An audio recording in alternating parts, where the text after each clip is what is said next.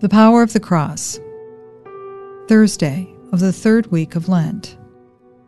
The cross of Christ transforms our lives. Ask Do I trust in God? Seek. Frequently call upon the Lord for his help throughout the day.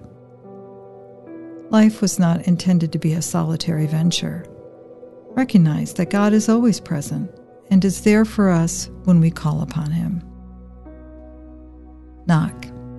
Meditate on Romans chapter 10, verses 11 through 13. The scripture says, No one who believes in him will be put to shame. For there is no distinction between Jew and Greek. The same Lord is Lord of all, and bestows his riches upon all who call upon him. For everyone who calls upon the name of the Lord will be saved.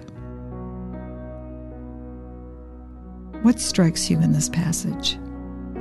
Dwell on that part and let it enrich your faith in Jesus Christ. Transform your life. Pay attention to the way you think and act throughout the day.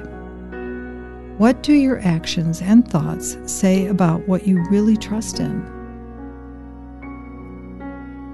When given choices between what you know God wants for you and what others are asking of you, who wins out?